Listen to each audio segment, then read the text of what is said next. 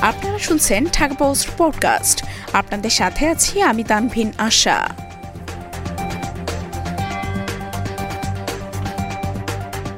নরেন্দ্র মোদীর নামে medical college.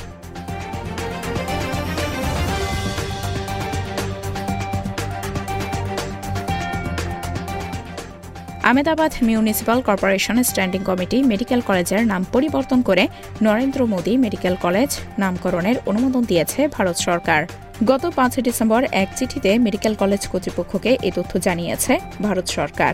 এতে বলা হয়েছে, আমাদের কলেজ কর্তৃপক্ষ থেকে মেডিকেল কলেজের নাম পরিবর্তন করে নরেন্দ্র মোদী মেডিকেল কলেজ নামকরণের যে প্রস্তাবটি এসেছিল তা অনুমোদন করা হয়েছে।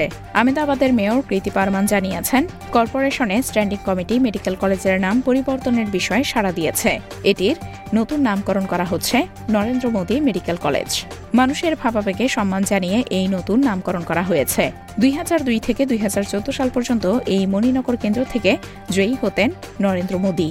পরে তিনি লোকসভার সংসদ সদস্য নির্বাচিত হন। তখন Ahmedabad municipal corporation standing committee medical কলেজের নাম পরিবর্তনের প্রস্তাবটি এনেছিলেন। পরে সেটি পাশু হয়ে যায়। এবার সরকারের মাধ্যমে সেই নামকরণের প্রস্তাবকে অনুমোদন দেওয়া হয়েছে। সব মিলে এবার হাসপাতালের নাম হবে প্রধানমন্ত্রীর নামে।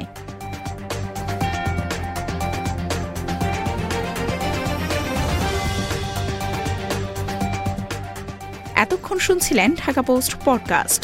দেশ বিদেশের সর্বশেষ খবর জানতে ভিজিট করুন W W W dot Dhaka post dot com